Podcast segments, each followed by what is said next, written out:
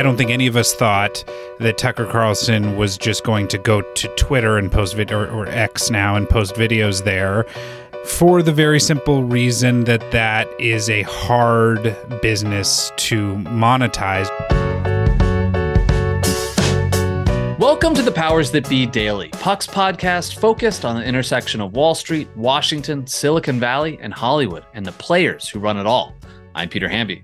It's Thursday, December 14th. Today, I'm joined by Dylan Byers, who has the latest on the newest fire breathing media company on the right, the Tucker Carlson Network. Yes, Tucker has launched his own direct to consumer media business, and Dylan has some thoughts on how it will stack up in the already crowded conservative media universe. We also examined the New York Times and their obsessive coverage of Ivy League universities as campuses grapple with questions of free speech and anti Semitism. We'll discuss all that and much, much more on today's episode of The Powers That Be.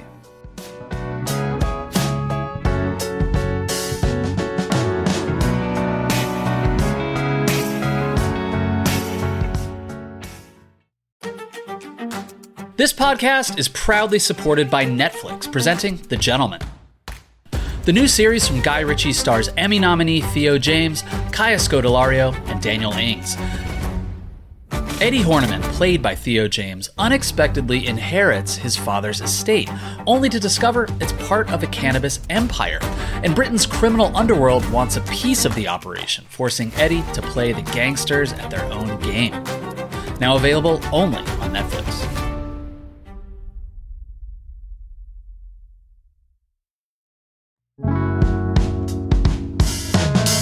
Happy Thursday, everybody. Welcome to the Powers That Be. It's Media Thursday because whichever day Dylan Byers uh, lowers himself to join me on a recording of this podcast, it is Media that day. Dylan, how you doing, buddy? Peter, I'm doing great.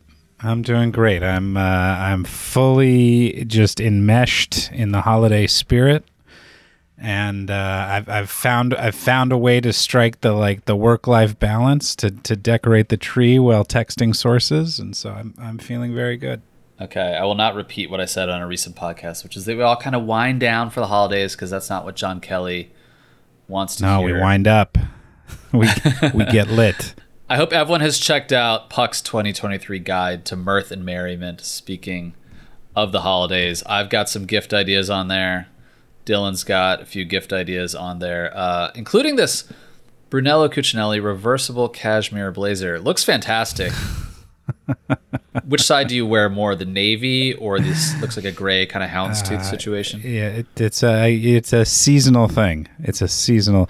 You know, uh, there was the a, a, a long time ago. I will not say who it was, but a long time ago, when I was an intern at the New Yorker uh, in short pants, as John likes to say there was an editor there who wore all black from the end of summer, which one comes Labor Day, all the way through all nine months of the year, and then for the summer uh, would wear all white. And, and like a religion, that was it. And so I, you know, the advantage of any reversible coat is it allows you to to achieve that with the same garment. Uh, they need to Brunello Cucinelli needs to develop a reversible seersucker for the old timers in DC who insist on wearing seersucker only in August in Washington.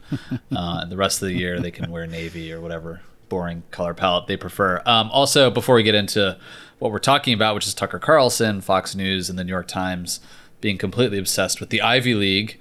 Uh, please, everyone, go check out the the Mirth and Merriment guide uh, because Dylan has a long awaited, for me at least, uh, holiday cocktail recipe that looks amazing. I'm literally searching where I can buy Brucato Chaparral Amaro right now uh, on the internet. Uh, I can't wait to make this by the fireplace. I, I, don't. I don't want to test our listeners' tolerance for uh, talking about things other than what we're here to be talking about. But I will say, if you can find yourself a bottle of that, it has been the sort of revelation of the year for me. Are these uh, these folks up in San Francisco who are making making these Amaros? They're very good. All right, I can't wait to sip on it. Dylan, we know that Tucker Carlson left Fox News. We know that Tucker Carlson has a show on Twitter. I think we can all agree that seems like he's probably not making a lot of money off of that, unless Elon Musk just wrote him a check or something.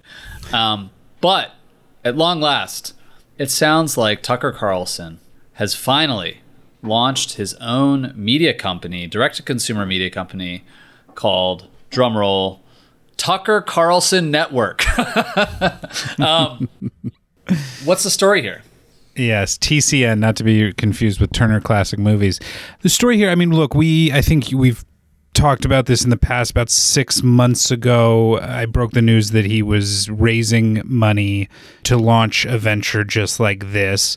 And the reason you do that is I don't think any of us thought that Tucker Carlson was just going to go to Twitter and post video or, or X now and post videos there for the very simple reason that that is a hard business to monetize or to at least monetize as effectively as you might if you are the sort of marquee name and outsized personality that Tucker Carlson is. So he raised $15 million along with his business partner, Neil Patel, who uh, you might remember was his business partner when they launched the Daily Caller, uh, however many decades ago. And look, what he is doing is not, at least on the surface, not totally dissimilar from what other members of the Fox News diaspora have done, right? You look at Bill O'Reilly, Glenn Beck, Megyn Kelly. They all leave uh, Fox News, usually not of their own volition.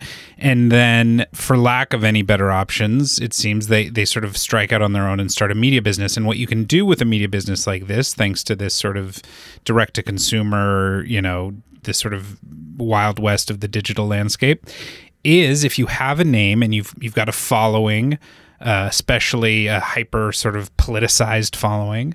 Uh, like these folks do, then you can actually build a sustainable or even profitable business. However, what you what what no one has been able to do is to achieve anything close to the level of impact or influence that they had on cable news. And I think what what interests me about this, look, if anyone can sort of do it, it, it would ostensibly be Tucker Carlson. I mean, after all, this is a guy who who at times felt even bigger than Donald Trump. Who you know people thought is he going to run for president? Well, at Fox News, he was far and away the most watched uh, figure in in cable news prime time. And so you think, okay, well maybe maybe this guy can figure it out. And especially maybe now because, you know, he's not going up against a Goliath anymore, right? Like Fox News, all of cable news is in decline. It's a, the symptom of the, the broader decline of linear television. And, you know, I've got some statistics in my piece this week that Fox News, you know, its total day audience for the year is down something like 18% in the in the 25 to 54 demo. It's down I believe 34 35%. These are the same down declines that the cable news industry is facing generally, but it's particularly stark at Fox. And so you would think, well, okay, if one medium is sort of dying this long, slow terminal death, then maybe now would be the time for someone like Tucker Carlson to assert themselves and start something new. But that sort of highlights the great problem of this era for you know the the sort of cable news stars or television news stars who are branching out on their own, which is that no one has really cracked the code on figuring out how to maintain that level of influence, maintain that level of scale in this new digital media landscape. And so, what you actually have, because everything is sort of so balkanized and nicheified, is you actually have these people going out and starting things where that seem relatively small by comparison. And that's very, that's not just true for sort of right wing Fox News stars like Glenn Beck's and, and Tucker Carlson's. It's true even for someone like, say, Katie Couric, right? Who, mm-hmm. who you know, Katie Couric was like the TV star, TV news star of the 90s, and now is sort of running this newsletter business that, you know, I, am not exactly sure how it's doing. Maybe it's doing fine, but in any event, no one thinks about Katie Couric the same way that they used to, right? I mean, even like the Kardashians tried to launch their own, you know, subscription service through apps, and they had to shutter that because it turns out no matter how many people are willing to watch the Kardashians via legacy media, they're not willing to sort of pay for it through a standalone app. And the lesson, and then I'll shut up here, but the the sort of lesson you can take away from that is that for all of the talk of the creator economy and DTC and people being able to sort of build businesses around themselves, it's also true that one of the great insights that someone like, say, Roger Ailes had was that you actually needed a team of stars. You needed a team of people Mm-hmm. working on, in the service of a larger brand to really have influence and impact at a mass market scale. And so we are at this very interesting moment, I think, when marquee stars who who have left cable news don't exactly know what to do with themselves. And if it's hard enough for a hyper political animal like Tucker Carlson with a rabid following, then it's going to be especially hard for the likes of Brian Williams or Don Lemon or anyone who, who follows in their footsteps to sort of figure out what life looks like in the post linear landscape. You mentioned the Daily Wire in your piece as an example of a, a really healthy media company, actually, just in terms of the business and being distributed and, and building out a team of personalities that people want. Um, Tina Nguyen, our colleague, has written about their success as well. Tucker, you know, famously started the Daily Caller, created a newsroom, news in quotes in some cases.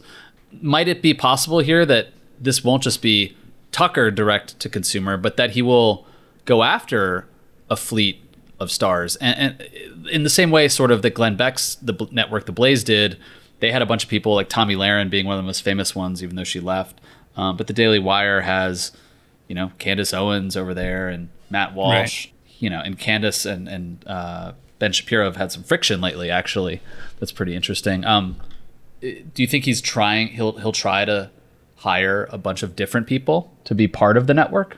That you know, that's a really good question, and I don't know well enough if I- I don't know if that's how they see it, or if this is just sort of an ego play. Hmm. And Tucker sort of sort of has an outsized sense of what he's able to achieve on on his own. I would say that whether you are talking about you know all of these businesses even when you're talking about the daily wire which yes is sort of doing the most in terms of trying to mimic a, a more conventional media company with sort of like multi-show multi-channel multi-personality what have you even then we're still talking about something of relatively small influence when weighed against the stature of what fox news has been for the last decade or two and uh, you raise a very good question. What do you need to do in order to sort of get bigger than this very, you know, stand out in this very crowded field?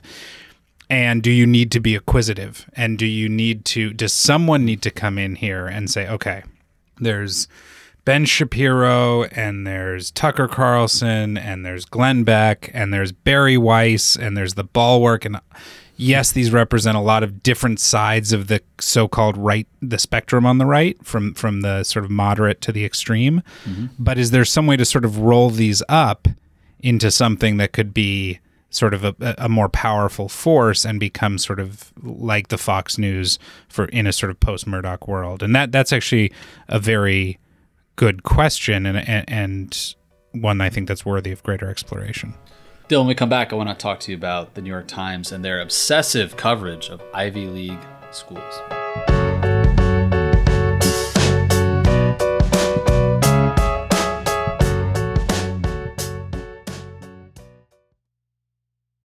This podcast is proudly supported by Netflix, presenting the new series The Gentleman. Theo James, Kaya Scodelario, and Daniel Ings star in what the playlist calls an entertaining crime comedy filled with style, panache, and laughs. The Evening Standard raves The Gentleman is peak Guy Ritchie, impossible not to love. Now available only on Netflix. Hey guys, it's Peter. When I'm not recording the pod, let's be honest, I'm probably snacking. I get hungry. But when I can steal some moments during the day, I do like to eat healthy. And eating better is easy with Factors, delicious, ready to eat meals. Every fresh, never frozen meal is chef crafted, dietitian approved, and ready to go in just two minutes. And this is big no cooking required. I recommend the smoothies. You'll have over 35 different options to choose from every week, including Calorie Smart, Protein Plus, and Keto. Also, there are more than 60 add ons to help you stay fueled up and feeling good all day long. So, what are you waiting for? Get started today and get after your goals. These are two minute meals. Fuel up fast with Factor's restaurant quality meals that are ready to heat and eat wherever you are. Pancakes, I love pancakes. More than waffles, more than French toast. A couple of my favorites so far the red chili chicken tamale bowl and the smoky bacon and cheddar egg bites. I love egg bites. Discover a wide variety of easy options for the entire day, like breakfast, midday bites, and more. No prep, no mess meals. Factor meals are ready to heat and eat, so there's no prepping, cooking, or cleanup needed. So sign up and save. Head to factormeals.com slash powersthatbe50 and use code powersthatbe50 to get 50% off. That's code powersthatbe50 at factormeals.com slash powersthatbe50 to get 50% off. Welcome back to the Powers That Be, everybody. I'm talking media today with Dylan Byers. If you uh, subscribe to In the Room, his most recent edition has a bunch of news and notes, uh, stuff about Bully Pulpit International, stuff about Jeff Zucker's Telegraph bid, um, some notes about some of the famous people who contributed to the aforementioned Puck Guide to Mirth and Merriment. Um, Dylan, you write about something that I find both fascinating and really fucking annoying, uh, which is that, and also I should say predictable, which is that the New York Times is just going all in on covering the presidents of Harvard, Penn, MIT. All three testified in front of the House recently. Penn president Liz Magill resigned. Uh, basically, all of all of these presidents were just so up their own ass defending their sort of student code of conduct that they were, no pun intended, far too academic when defending the right of students to free speech and we're not able to just come out and say, yeah, calling for the genocide of Jews on campus is probably bad. Magill resigned. Claudine Gay at Harvard is still there. I should mention I'm on the board at the Shorenstein Center at the Kennedy School. Um, that is my relationship there. But I gleefully retweeted journalist and professor Bill Grueskin this week, who tweeted a screenshot of the New York Times homepage that included one, two, three, four, five, I think, stories focused on the Ivy League. All like literally not this is not A1 of the paper. This is the homepage of the website, which, you know, doesn't necessarily determine traffic, but you know, it does determine editorial sensibilities. The Times is swarming this this story, and Bill tweeted, "Maybe the Times needs to recruit more editors who graduated from land grant universities." um, look, the t- the preoccupations of the New York Times are obviously geared, maybe originally toward New Yorkers, also college educated, probably people on the left, and importantly, subscribers um, and people who are slightly on the left and willing to pay for news are probably paying for the New York Times. Um, and many of them probably went to the Ivy League or would like to send their kids to the Ivy League. Do you think the coverage is too much from the Times on this story?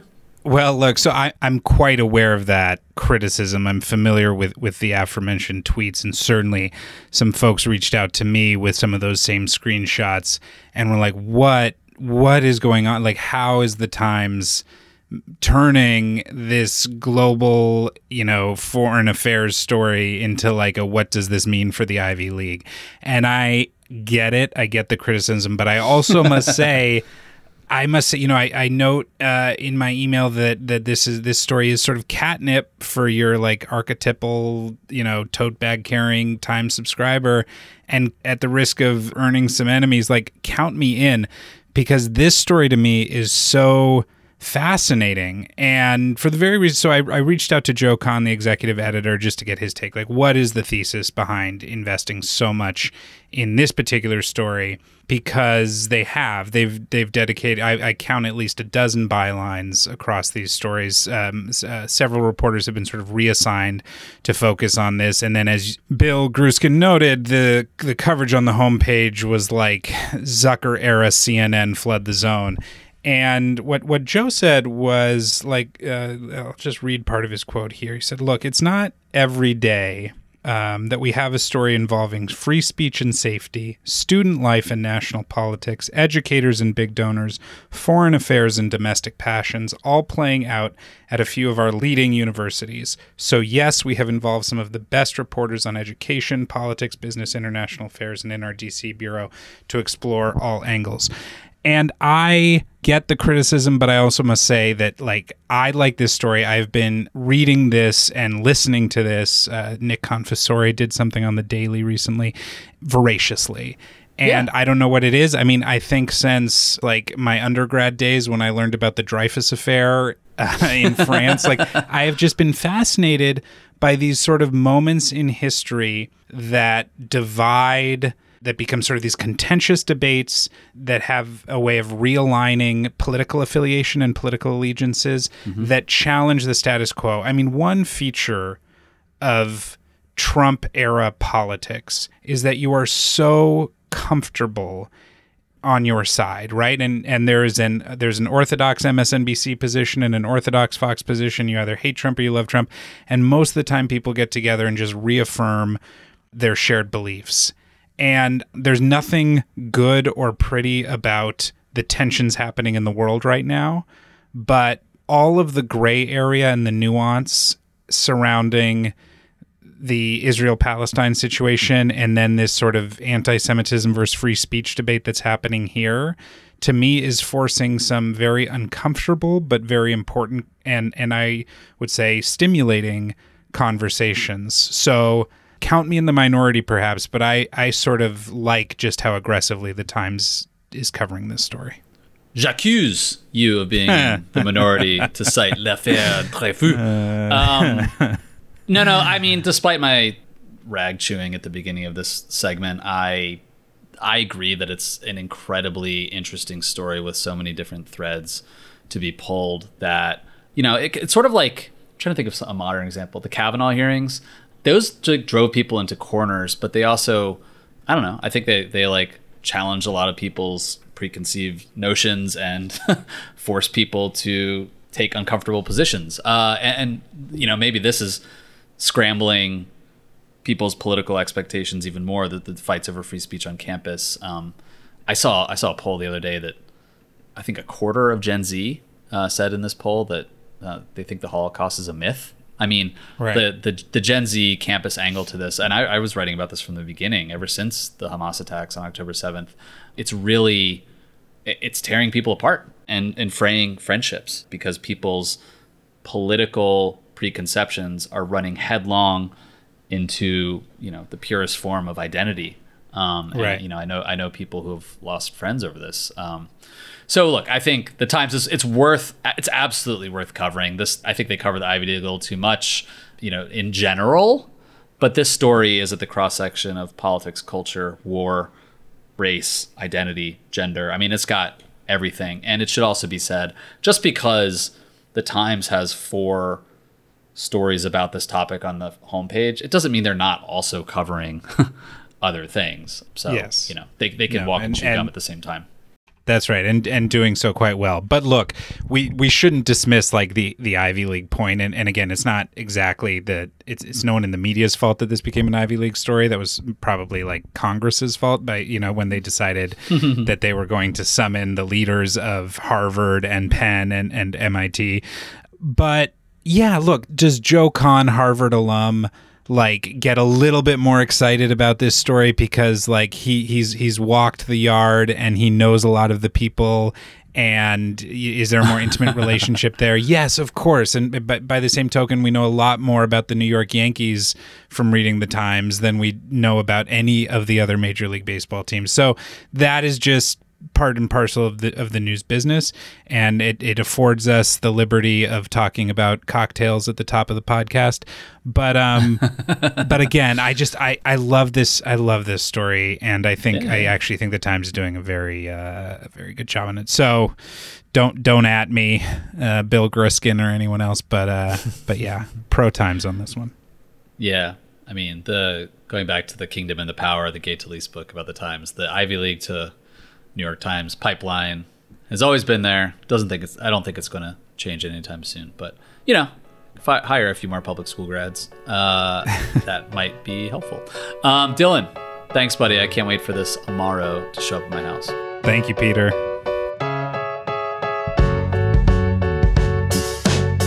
Thanks so much for listening to another episode of The Powers That Be. As a reminder, The Powers That Be is the official podcast of Puck. We'd like to thank Ben Landy, Liz Goff, and Alex Bigler for their editorial and production guidance. If you like what you hear, please share with a friend. It really helps us keep delivering the inside scoop that only Puck can offer. Follow us on Twitter at Puck News. I'm Ben Landy. See you tomorrow.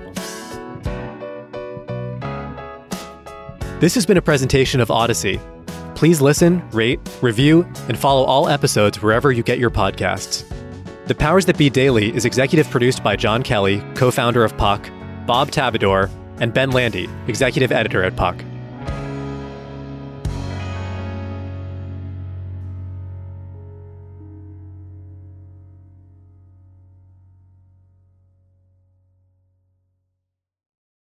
Celebrate and save at Ashley's anniversary sale with hot buys, your choice of colors starting at just $3.99. Ashley Sleep mattresses starting at $2.50. Plus, receive a free adjustable base with select mattress purchases and shop top mattress brands like Stearns and Foster, Tempur-Pedic, Purple, and Beautyrest Black with 60-month special financing. Only at Ashley. Subject to credit approval. No minimum purchase required. Minimum monthly payment, down payment, tax, and delivery may be required. See store for details.